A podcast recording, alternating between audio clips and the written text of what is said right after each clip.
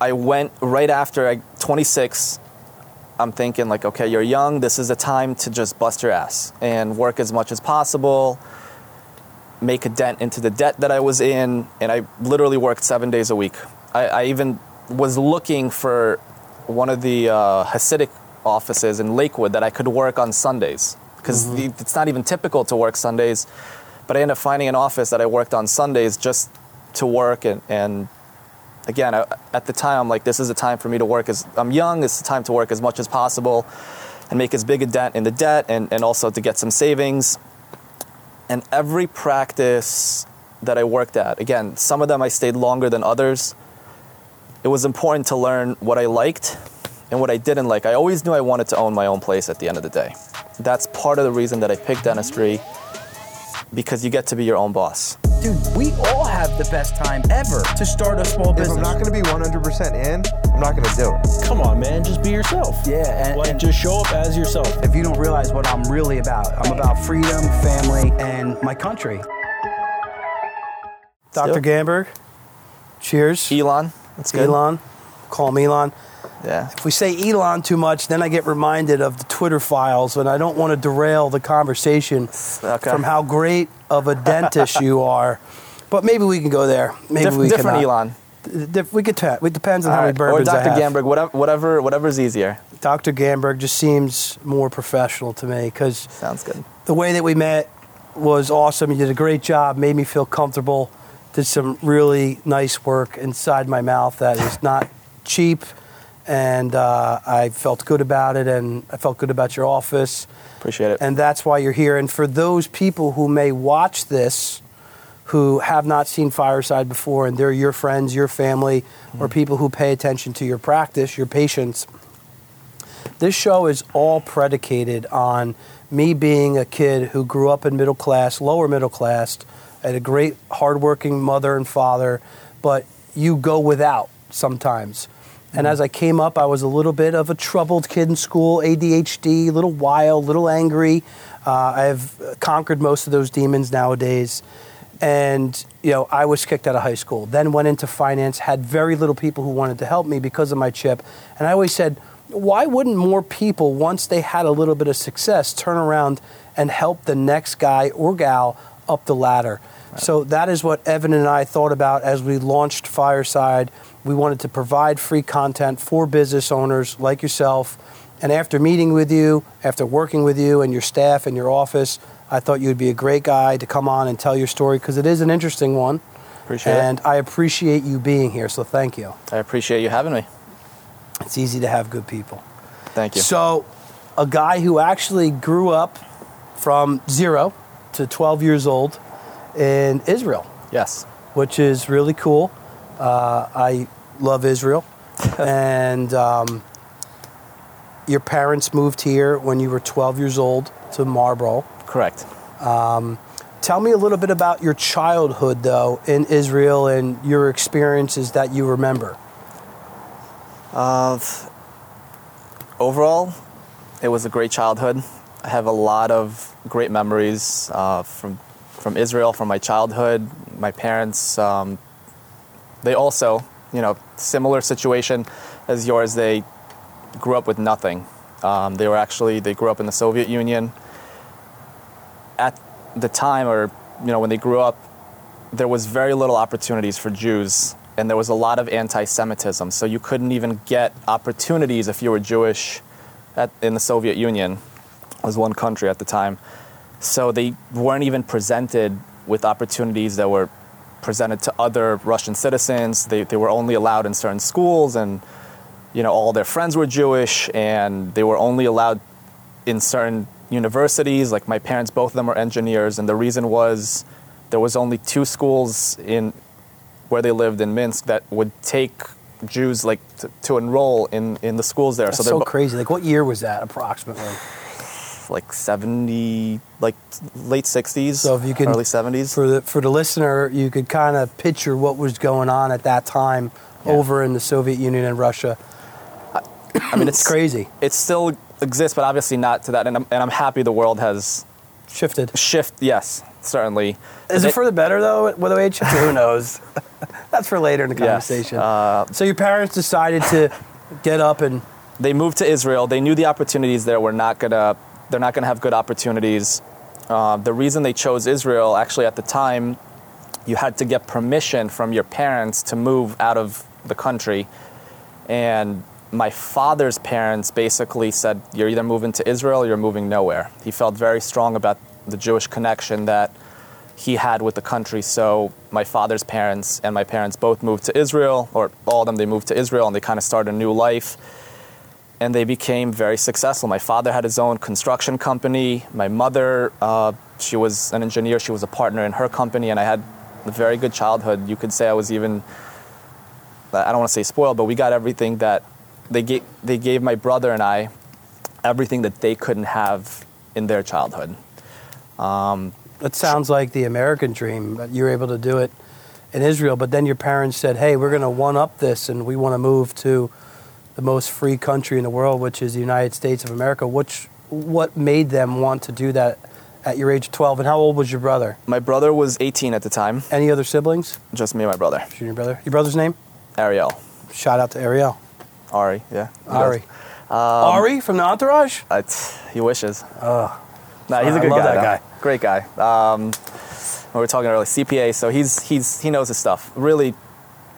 You Tell him to call my me. I have best a financial my- planning my best practice. friend there. Um, but we, the opportunity. I'll tell you, the opportunities in Israel from my my brother and I weren't the opportunities that you have here. In Israel, when you graduate high school, you have to go to the army for three years. It's a mandatory enlistment and then only then you know most people travel then you start your life the, the opportunities there um, there's At what age do you enroll?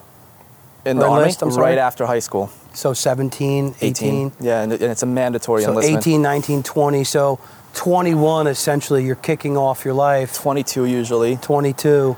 if that a lot of people like want to travel and st- you know just So kind of ask you- decompress let me ask you about that because I have an opinion on it, Mm-hmm. um, and my opinion isn't isn't always the right opinion.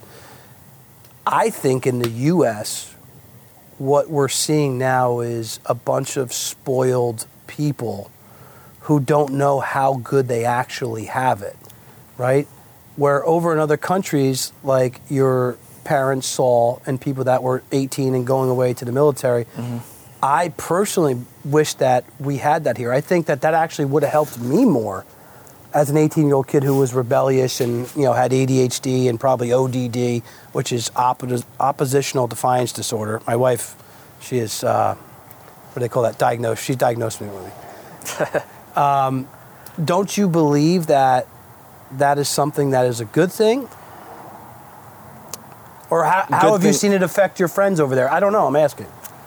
in ter- again, I think it's all situational. Again, I think you're going to have, you know, the spoiled or, or, or the people that, the kids that, that grow up similarly here and there. I really think it's about the values that are instilled in you, like from your parents or from your society. I mean, right now there's a lot of social media that I didn't have it. I mean, you didn't have it growing up. No. I didn't have it growing up. So I think that I got my first face, Facebook was I was dating a girl. I was 19. She was finishing up her senior year at Seton Hall. I think she had Facebook and got me on. So I was 19 years old. So I think that affects a lot of how we think nowadays, unfortunately. But I, I really think it's situational in terms of, uh, you know, to say that we're more spoiled in this country versus another. I mean, I can tell you stories about kids that I grew up with that, that are in a, sim- you know, Did they go to the military though? They have to. It's mandatory there. So I, I believe, in my opinion, that everybody should have to do that because you're in a country that is here protecting you, especially over in Israel. You know, your military does a great job protecting you. We had a quick conversation earlier. Right. You believe that they're one of the top 10 militaries in the world, and there's a lot of danger. You know, you guys have, uh, you know, these missiles being launched over into Right. your country on a daily basis. I think every citizen in that country should know what it is to serve the military. We don't have to agree on it, but I, I wish that the U.S. would actually implement something like that. I in Israel, they don't have a choice. There's not enough people to protect the country. I mean, they're in constant war, um, even more so than the U.S. I mean, you know, we have all we have con- countries that we're in conflict with that are bordering um, Israel, and, and I think it's really there. There's again, it, it's a conversation for later, but it's there. I don't think that they have a choice. That's that's the bottom line here. There's obviously more people living in the United States, so they This is very interesting to me, and I want to go back to a Joe Rogan podcast Okay. where this chick was on lobbying essentially for the Palestinians, and it was something that really struck me as like I never thought about it that way. But you guys are launching rockets into a country that needs to protect themselves. But we'll go back to that at the end. to Remind me.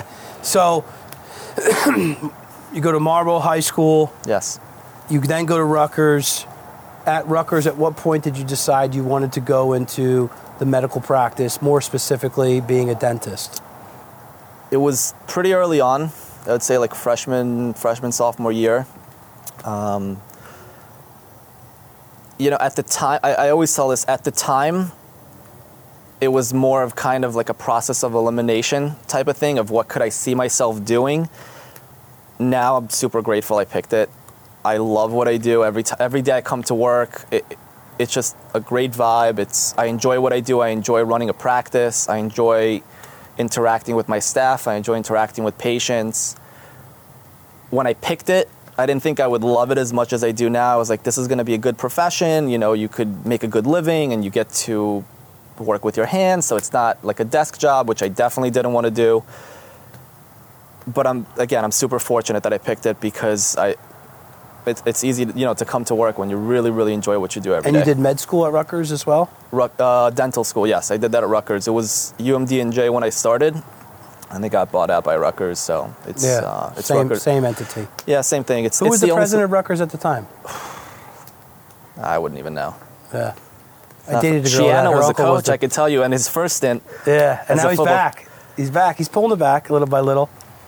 Do you go to Rutgers Audi Club? Do you go up to the games? Not as much anymore. We should go next year.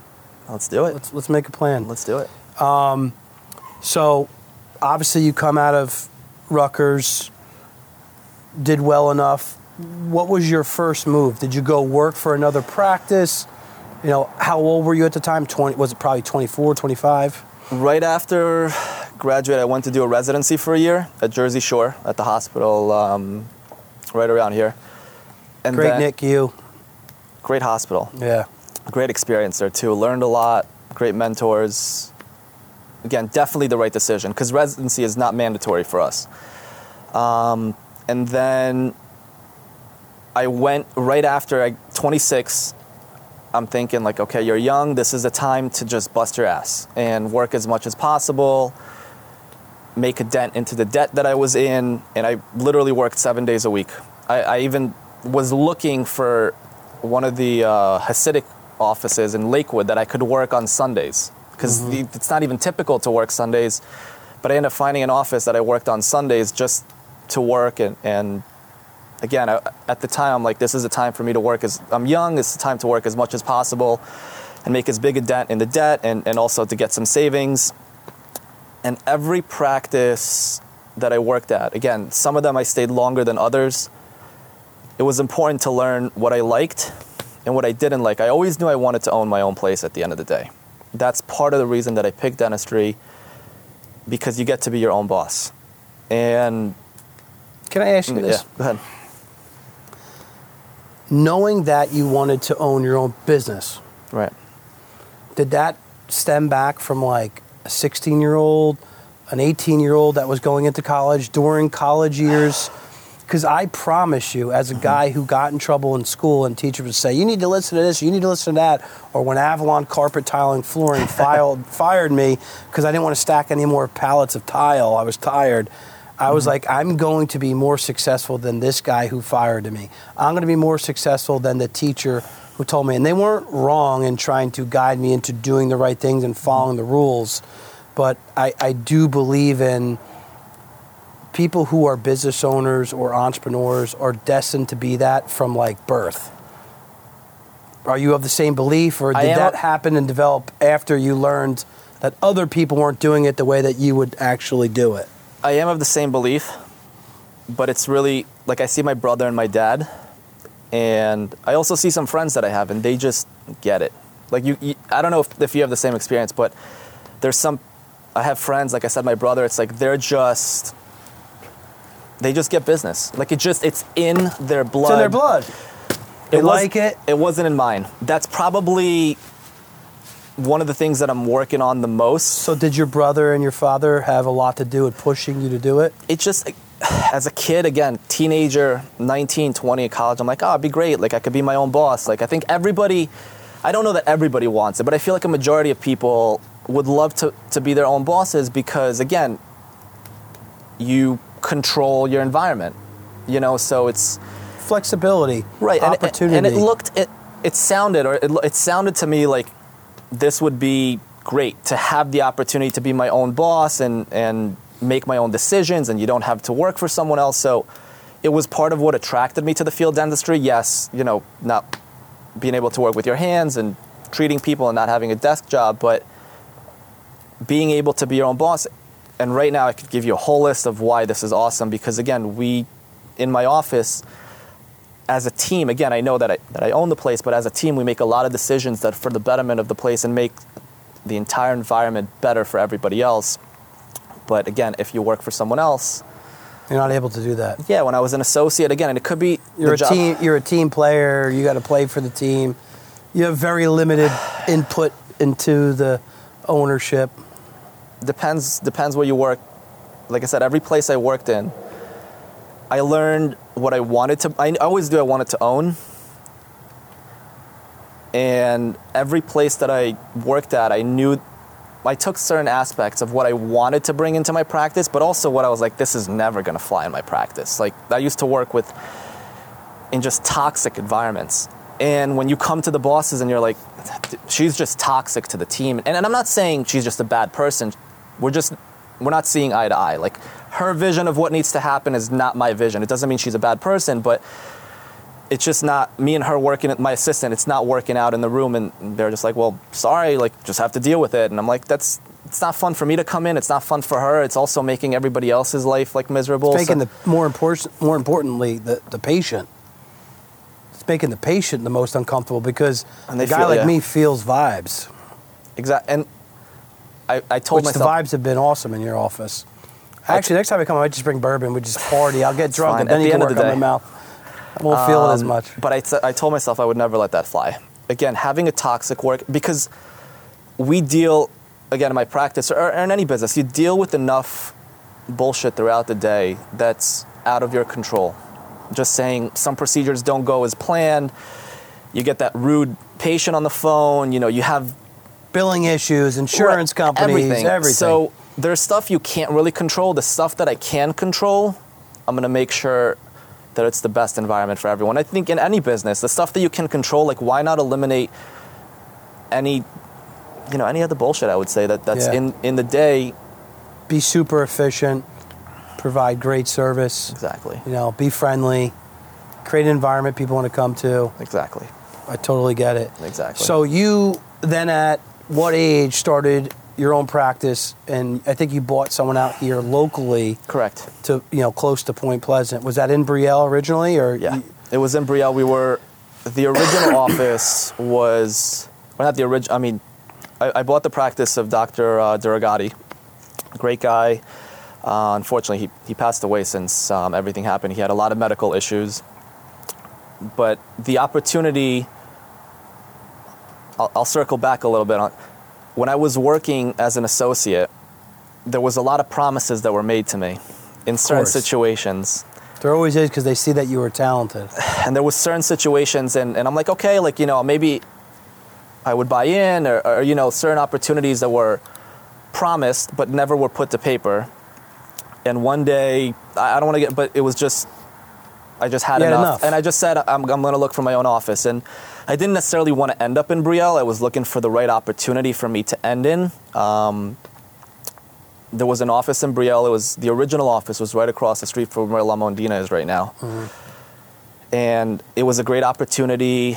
Um, unfortunately, like I said, the doctor was sick, and he was looking to sell the practice and bring someone on board, and it had a lot of positives um, from a dental perspective in terms of um, acquisition, and, and it was it was the right The opportunity. metrics made sense. yeah, and it made the right the right. It, it made sense to me. So I want to rewind you back before this. Mm-hmm.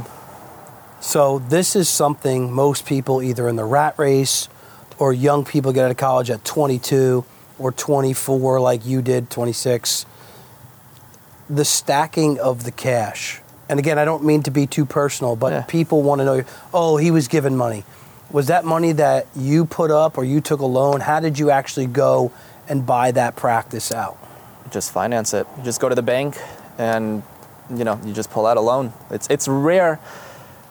Again, I'm, and I'm not trying to say like, oh, we're so poor coming out of school. I mean, we do accrue a good amount of debt, like dental school, medical school, like a lot of school, even you know, even undergrad. You can go to certain schools now that's like a hundred grand.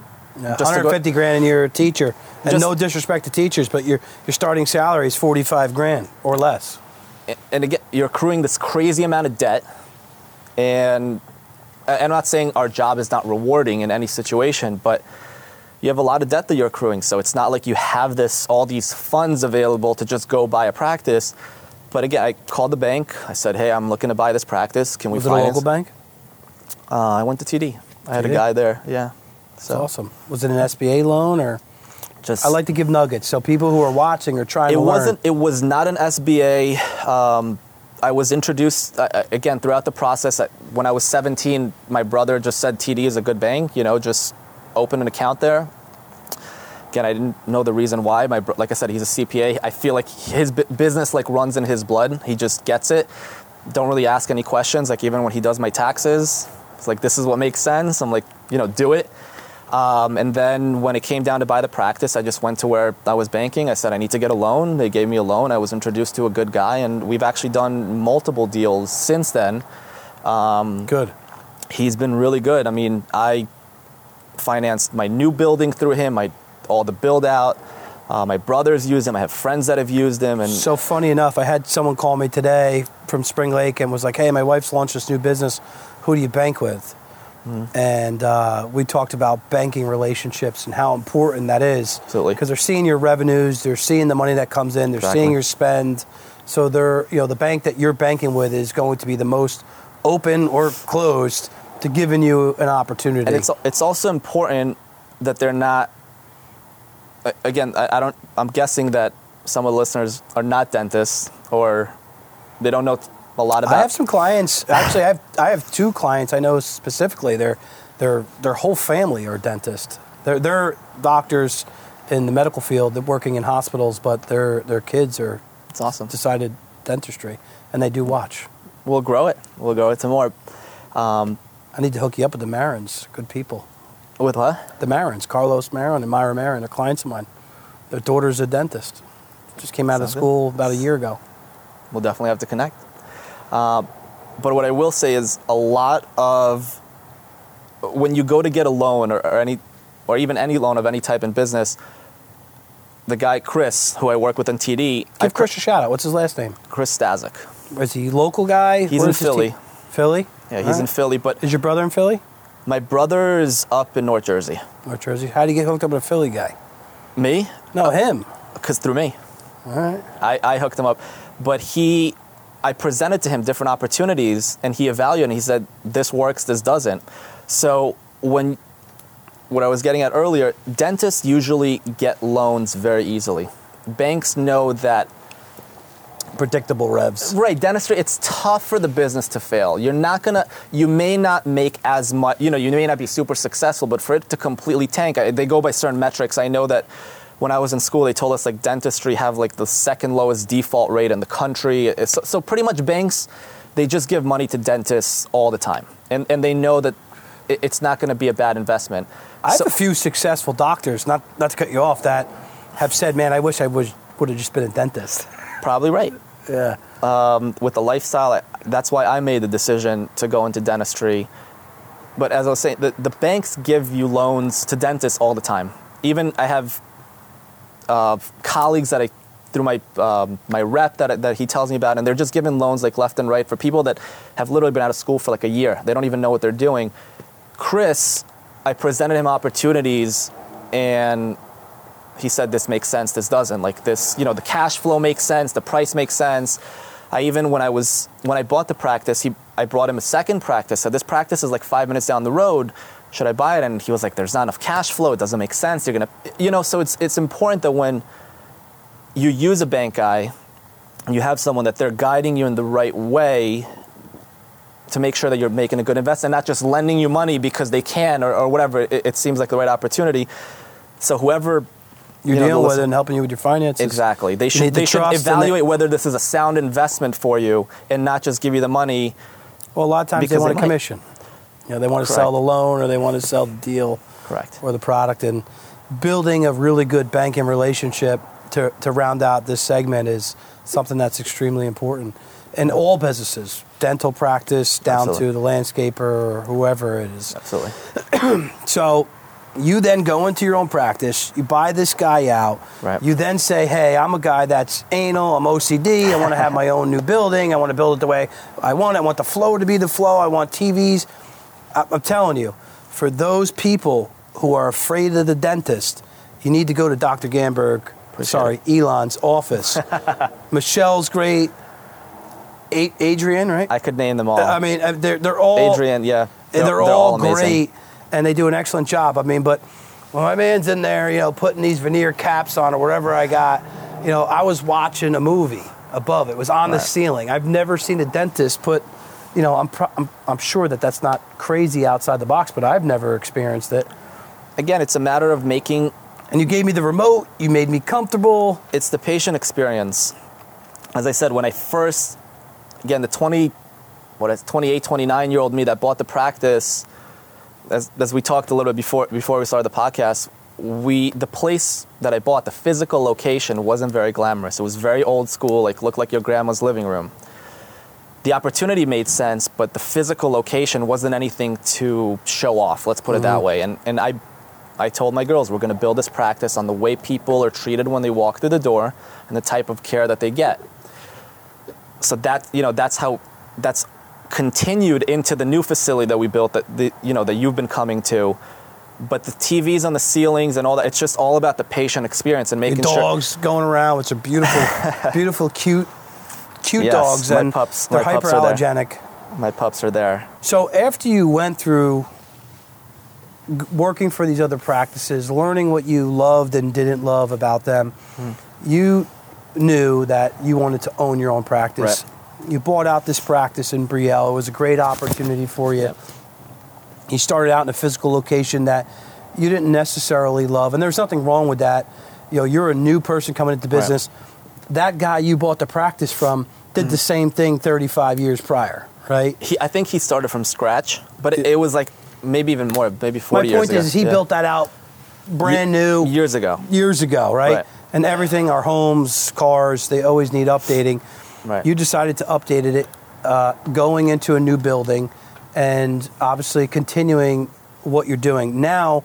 Four years later, what really makes you unique? So you, the reason I would have updated it back then when I even took over the practice, but at the time I was just renting. And I went to the landlord and I said I'd love to stay. I mean, the location was great. And I said to him I'd love to stay, but you you know, you could tell the place looks outdated. What can we work out in terms of a deal of you know, you paying for some of the remodel or, you know, work something out in terms of rent because I'd like to update the place. It was, you know, it was an older building. And his answer was, you could do it at your own cost. Like, I'm not giving you anything. It doesn't make sense. You know, I, I wouldn't, I'm not going to put money to improve your building without getting any guarantees. His whole answer was just, you could do whatever you want. I'm not giving you anything. At that point, I realized it's time to go look for a place that's mine. I mean, I knew I need to go somewhere else. Didn't necessarily have have to be a, buying it or renting it, but I knew I had to go somewhere else. Found a great opportunity uh, through two really um, great brokers. They, they do a lot of business down the shore. Um, Mike Jensen. Mike Jensen. Shout out to Jensen. You know him? Jensen's my boy, dude. So Jensen he got fa- me my first office downtown Sea Girt from the Mulligan family, Sean Mulligan, Laura, Laura Mulligan. Shout Yeah. out to the Mulligans. Great, great people. And Jensen, actually, my little, I have a beautiful office in Red Bank, which is very fancy and I never use. Okay. And I actually have a home base here in Point that Jensen gave me a little DL tip. Jensen's the man. He knows everybody. So so he he got me. You know, we I told Him him and I'm loo- Richel? him and Richel. We were looking for a new place, um, and he showed me a bunch of places. The building that I'm currently in, it never even went on the market. Um, actually knew the owners. They were like telling him, "We're thinking of moving." Um, it was an engineering firm beforehand, and he was like, "I know the perfect guy for you." We met one night. I made an offer the next day, and we agreed on the price the day after that. That's awesome. And it never went to market. Um, so, I Great knew, move by Jensen and Richel, and as as well as you. great move, and I'm, and I'm grateful again. The location's great. It's Um, a beautiful office, dude. I love the color scheme, the Ev- TVs. everything that we did there again i wanted to make the experience different for the patients and, and i'll get into that um, as a second part as the second part but you asked me What makes you unique? what makes us unique so as i was telling you off camera before the locate the physical location that i was in initially it wasn't something that i was very proud of just it, it just it wasn't anything to advertise Listen, when you're a guy that wants to win, you want the best. There's nothing wrong with that. so I told my girls, or, or the entire staff, we're going to we're going to be successful by the way we treat people, giving customer service. They're not going to get anywhere else. From the moment that they call the office until they show up, until they leave, they're going to get exceptional customer service and they're going to get exceptional care in the chair. That's that was the most important thing. If they come through the door, they're not going to be wowed by the facility, but they're going to come back and say, "I was treated." In, in a way that I've never been treated before. Timeout. So off camera, Mac Lewalki is here. Matt Yes. went to your old office. Yeah. And for those of you who don't know Big Matty, he's the big guy who works for me. Great swimmer, great track player, uh, big teddy bear. But Matt is petrified of the dentist, and I know that. And he goes, "You got to go to Dr. Gamburg." And he was in your old office. Right. Did you even experience his new office at that time? Not yet. No, you didn't. go- You have now, right? I Not yet. will. He ne- he has a cracked tooth. He's got to go. You got you got to come in. I mean, I'll give you a tour. We'll we'll show you around, man. It's, it's a beautiful It- place. This guy was adamant that I see you and Matt. You know, he's like a brother to me. He knows me too. He's like, this is the guy you got to go to, and that was I'm with thankful. your old building. So, so We'll a lot it. of times, Right. people like you and I, like right now, last winter, I was so unproud to bring people in my backyard for the podcast during the winter. There you go, yeah. Because I know in the summer my garden's massive, the chairs are laid out, the pool's open, the filter's going. It just looks that much better. But in our head, we want the best for Right. the people coming into our environment.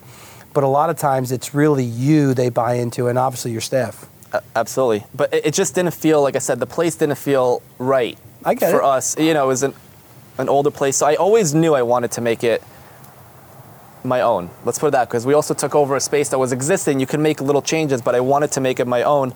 The opportunity came about with Mike and um, and Steve, and everything that we did there.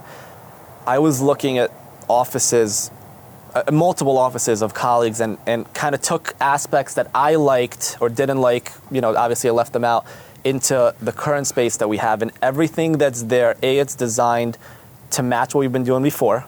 So it's a beautiful facility, brand new, which I would like it to, to flow obviously with the customer service, with the skills that we've given before.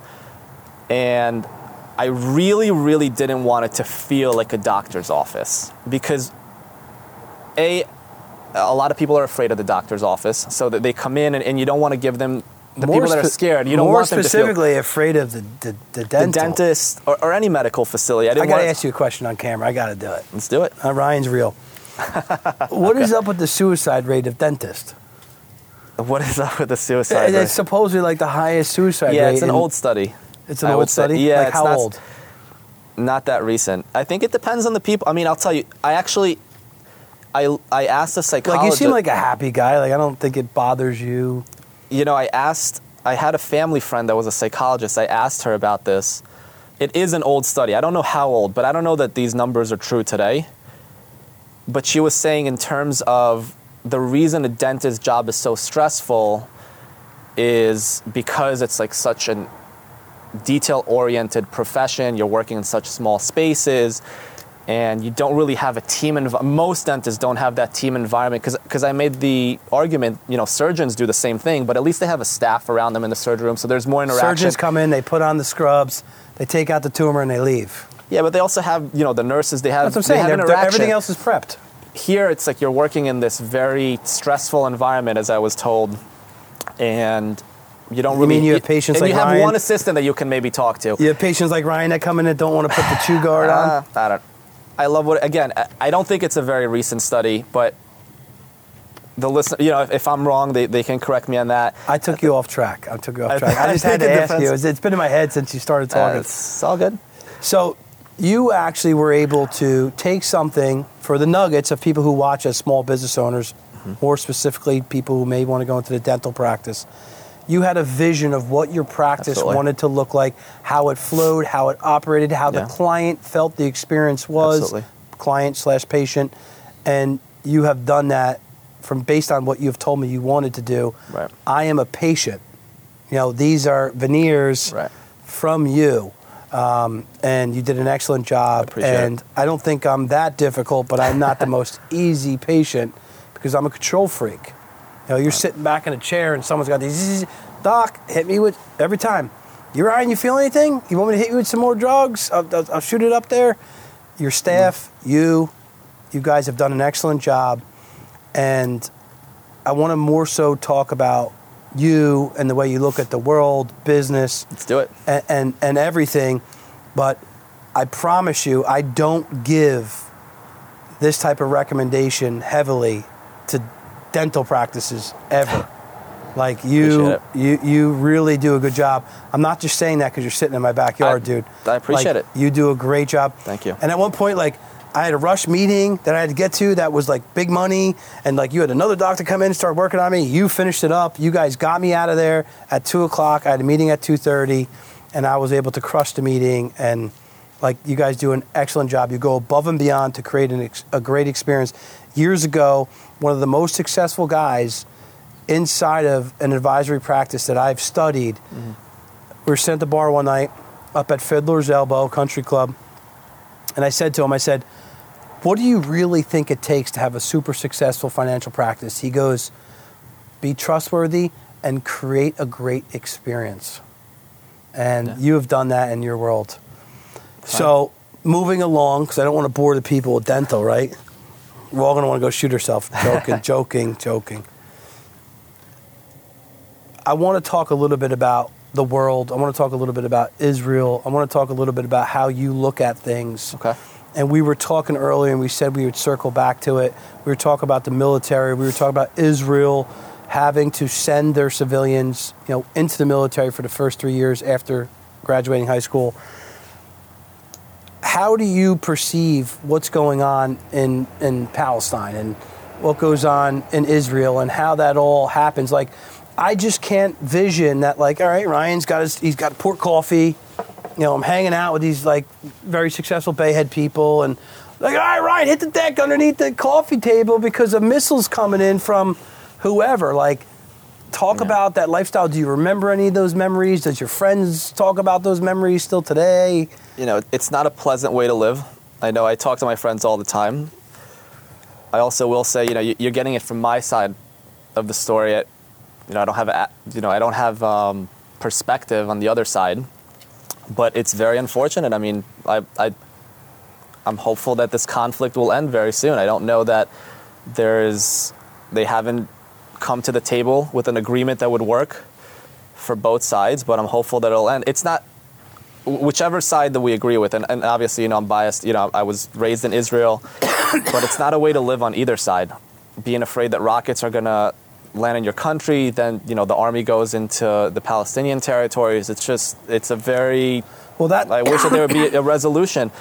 that leads me to my next thing that I was talking about, which was this this girl who was pro Palestine. I think she's actually banned from Israel. and what she was saying is the guy from Long Island, this is like a, a real thing, could roll into Palestine and be like, you know, I my family owned this three generations ago. You got to get out of my house.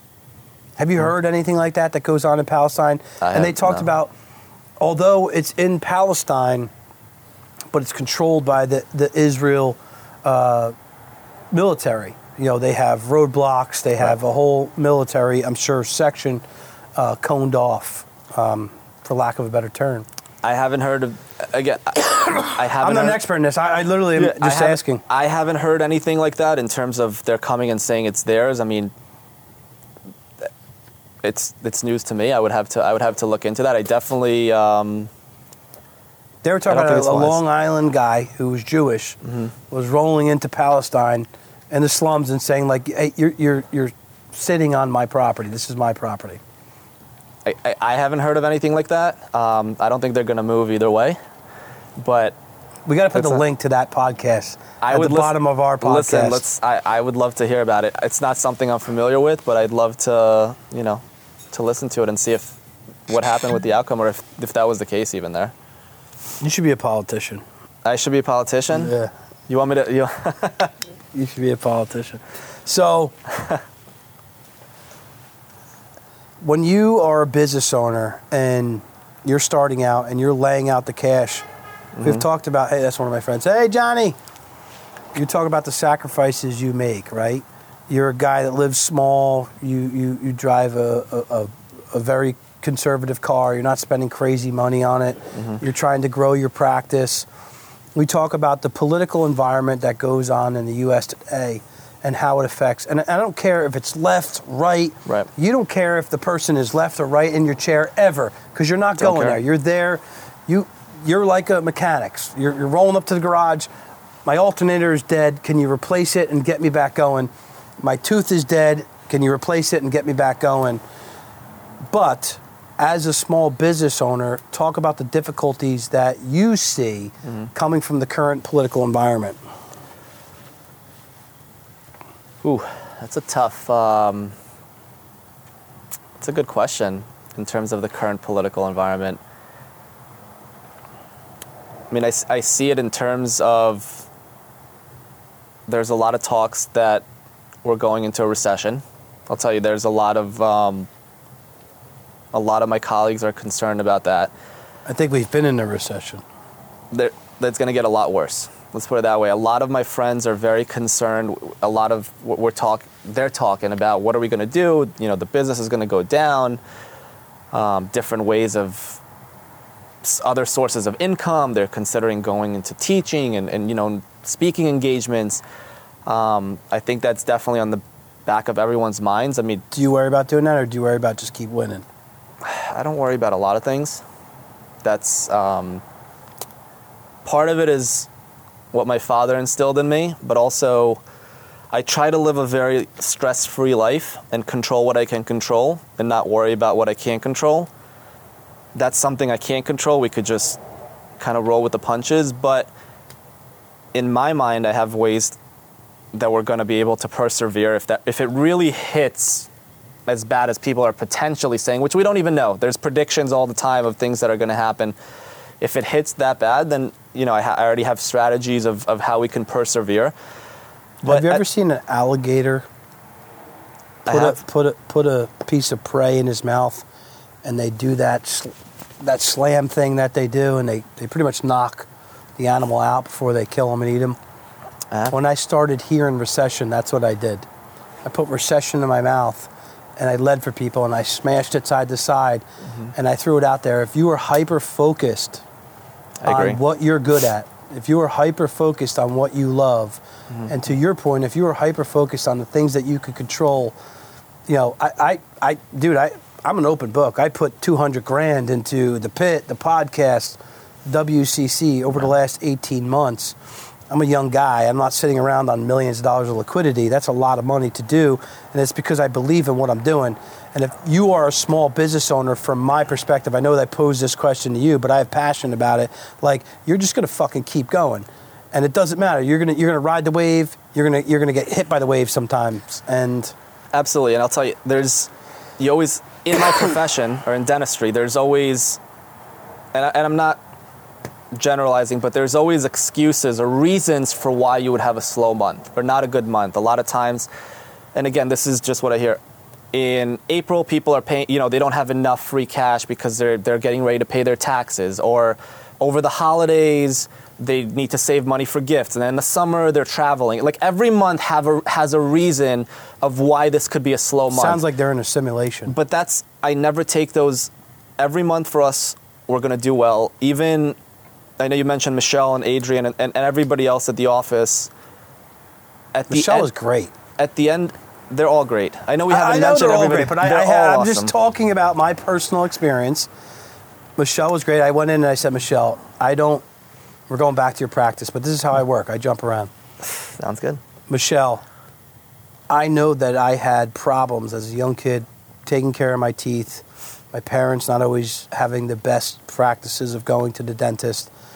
Like, you don't need to hit me with a $100,000 bill. Like, let's progressively. So she come in and she said, hey, this What is what do. the doctor thinks we should first start with. Yep. It's most aesthetically how will help your teeth take care of a pain that I had. It was a legit pain in the front of my tooth. And uh, without hesitation, you know, we essentially stroked a nine thousand dollar check to your practice, some insurance, some from my pocket, with without hesitation because of how you handled how I told you to handle me, and that was due to her, in my opinion. She's great. And, Like I said, you haven't met, or maybe you have met, but we have. Everybody in the practice is really great, and I could name each one of them individually. But going back to what we were talking about, at the end of August or even early September, I forget. A lot of times September can be like people are going back to school. You know, it's it's it, it can turn out to be like, or even October it could be like a slower month. I came to them and I said, listen, this is going to the how we finish out the year is going to set up for success in 2023. We're going to crush it every month from September till December because we're not going to give excuses of why this could have been bad. Yeah, everybody like, else is a lot doing of people that. are taking it backseat. Okay, like it's the end of the year, like we can take it easy. No, we're gonna we're gonna make sure that every month is gonna be a great month until the end of the year because that's what's gonna set up for success in 2023. And momentum starts right. and everything's been great. And it's all mindset too. I- again, it's how the team comes together when you have staff members that are out and everybody, and, and you think the care or the production could go lower, but we all just come together. And when everybody is on the same page, it's it's so much easier to do that. Going back to you know ha- being on the same page, not having a toxic environment. So I want to bring up a, re- a recent reel that um, a uh, it was. Why am I drawing a blank right now? The big guy, Rogan's friend. He's a philosopher. Like big guy? Peterson, Jordan Peterson. Jordan Peterson shared a clip where Kanye West was talking about a kid who was told he couldn't go on the coffee table. And it was also Steve Jobs talking about roadblocks that are put in front of you as a young kid that are told to not do this. Mm-hmm. And they both were saying different things, but saying the same exact thing. And to sum up the real, what they were trying to say is that society puts you in traffic. Society puts you in a recession. Society put they put you, dude. It, it's exactly what you're saying. They put you where they want to put you. So if you want to believe it's a recession, that's on you. My goals are still going. I, I know for a fact I'm going to have one of the largest quarters that I've had in a long time, the first quarter of 2023. So if there's a recession out there, my company and my people don't feel it. No, but a lot of it, and I, try to teach my staff about this, and, and they're going to listen, or if anybody listens, I think, I know, I think you're a big fan of Gary Vee, I, li- I like Gary Vee. I think he talks too much during his podcast. but, but I'll say part, some of the stuff that he says, I think accountability you is like him really, because he's Russian? no, I just think some of the stuff he says makes sense to me. Some of it, I'm not going to say I'm his biggest fan, but some, a lot of the stuff he says makes sense. Accountability is really big, I feel like. And I even, my girls, everybody that comes to my practice, you know, people complain about different things in their life, whether it's professional, whether it's personal. Relationship.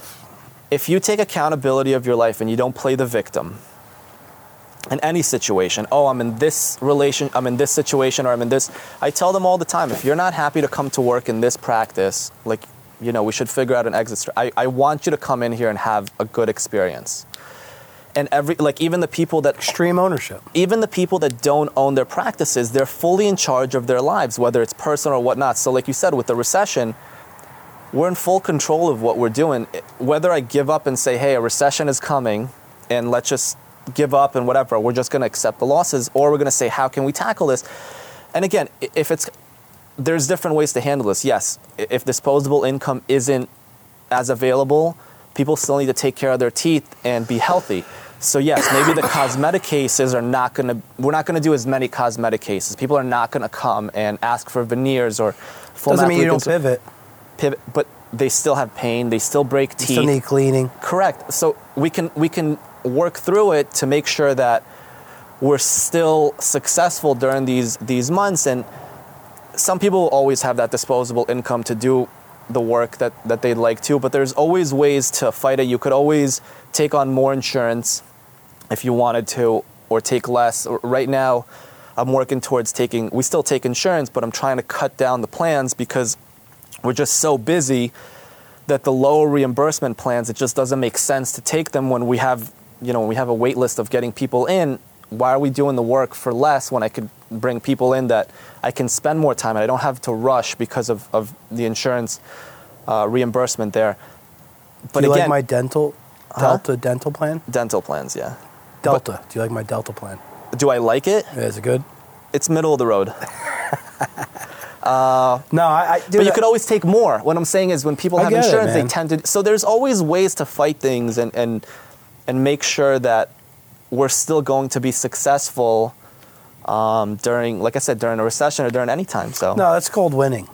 It's called winning. Anytime you want to win, you're gonna, you know, let's just say you're, you're Tom Brady and the Patriots, and you guys you have. don't want to talk about the Eagles tonight? Uh, they just lost to the Cowboys, so we could talk about the Eagles if you want. Are you an Eagles fan? I am an Eagles fan. So let's talk about the Eagles then. So if you were a winning team, you would figure out how to pivot and win without Jalen Hurts. You didn't find a way to do that. You allowed the Cowboys to stay in the game. True. They they, and the Cowboys came out. back and something that was taught to me a long time ago by a very, very good friend of mine, Brian Jennis. Shout out to Big Bry. He's been involved in football and all different types of organizations for a long time. He said, "Good teams find ways to win. Bad teams find ways to lose, no matter what the situation is on the field." It's true. So if I can relate it to, to sports, and we could use the Philly, or I'll go back to the Patriots. If Tom Brady goes down, the team should be able to adapt, and the defense should pick up. The defense should score a TD. The backup quarterback should be able to throw a touchdown. and the Patriots did that well. They did that really well. I mean, what was that year? Matt Cassel jumped in, and the guy was a rock star, went somewhere else and, and failed miserably. Um, many other quarterbacks, uh, what's his face on the Niners? The guy stepped in as the back of the quarterback, did an excellent job, left and went to the Niners, didn't have as much success. But in the same sorry, in the same situation, every business, or I believe in term, and, and I'm going through this transition in my practice, and I tell this to, to the girls that work for me, that you have everybody has to be replaceable, and it's not because uh, you know someone may things happen, but God forbid something happens and they have to go on a medical leave for X amount of time, or they get into an accident You or to have a bench. you can't you can't just say oh we're not going to do things the way we've been doing things somebody else has to step in their place not everybody not every business has that ability it could be you know th- they may there may be a smaller business. How do you create that bench for yourself? You have to cross train people to do different tasks. So if let's say if Michelle is out, then I have to have Lindsay or, or Adrian or, or Mary Beth. Uh, we have so many girls; they have to learn what she's doing. They don't. They may not be able to execute it on that level, but as long as the tasks can be completed, we can. You know, we can sustain that situation. And I was going through.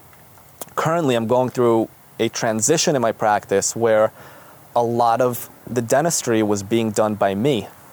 And when I wasn't there, it wasn't as productive. And I have really, I'm just really great associates that are, the level of care is going to continue, whether it's me or it's them. And that's the goal so that if I can't be there at all times, we're still the same level of care, the same experience. Everything is being, you know, continued, mm-hmm. whether I'm there or not. Listen, I get it. I've I've multiple businesses I'm running now, and there's people Yeah. need to step in my place and be able to do at least 95 percent of the Exactly. job that I do, and Yep. I totally get it. Rounding this all out, the questions I like to ask are. If there was one thing that you can say to a young business owner or, or dentist or anybody um, and then some local businesses that you want to give a shout out to. Most likely in the Brielle, Point Pleasant, Sea Girt area. So, starting with the first question, if you can tell a young entrepreneur one thing, what is it that you would say to them? a young entrepreneur, I would say find don't don't chase. I would. It might sound a little. Maybe I'm looking for the different words. I wouldn't chase the money.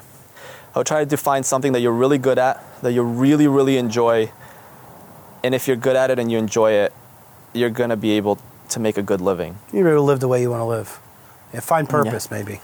purpose, but but also when I when I made the decision to be a dentist, part of the reason of what led me there is the lifestyle I could live by being, you know, a physician or a doctor. Going back to thinking of, you know, the 18-year-old me, it wasn't the right motive. I'm super grateful that I picked this way because I do love what I do and, and obviously make a good living. But I would really try to find something that you really love doing and you're good at. Keyword there because you could love something and you could just be bad at it. You know, if I I wouldn't be a good chef, believe me, like cooking is not Do you like cooking? I'm trying to get into it, but it's it's not What's your something best I could meal? I'm pretty basic, you know, just like chicken, steak. Grilling? What, what is your. Buddy of mine who's a chef turned me into the cast iron. So just kind of not grilling on everything. Everything goes in the Where is cast he a iron. chef at? He was a chef at a country club. All right. Yeah, he was. Uh, he's actually my supply rep. He used, he used to be a chef in a previous life for him. I like it. Yeah. Shout out to Alan. He's uh, Shout out to Alan. he's a he's a good guy. Second question business owners in the local area that you want to give a shout out to that you eat their food, go to their restaurant, drink, you know, a cocktail or two there, or anything. You know, anything that you would like to give a shout out to that support your business. you know, I would give a shout out to the people that, you know, made everything happen for me. As, as, as far as you know, Mike and and Steve and, and Chris, who uh, who worked in TD. Um, yeah, they've been like super instrumental for, for everything that I've done. So I, I definitely Yeah, want to shout say out to Mike Jensen, Steve Ritchell. You do a great job. Obviously, I've never met you, but Mike Jensen Steve knows a good guy. everybody. Any type of deal that is going on around here, especially in the medical field. Uh, my good friend Justin Huddy owns a company called Radius Inc. It is essentially like monitoring your health or monitoring your loved one's health, Yeah. like you would monitor your credit. Radius Inc. Check it out. They're going to blow up soon. Jensen's been a big backbone of that.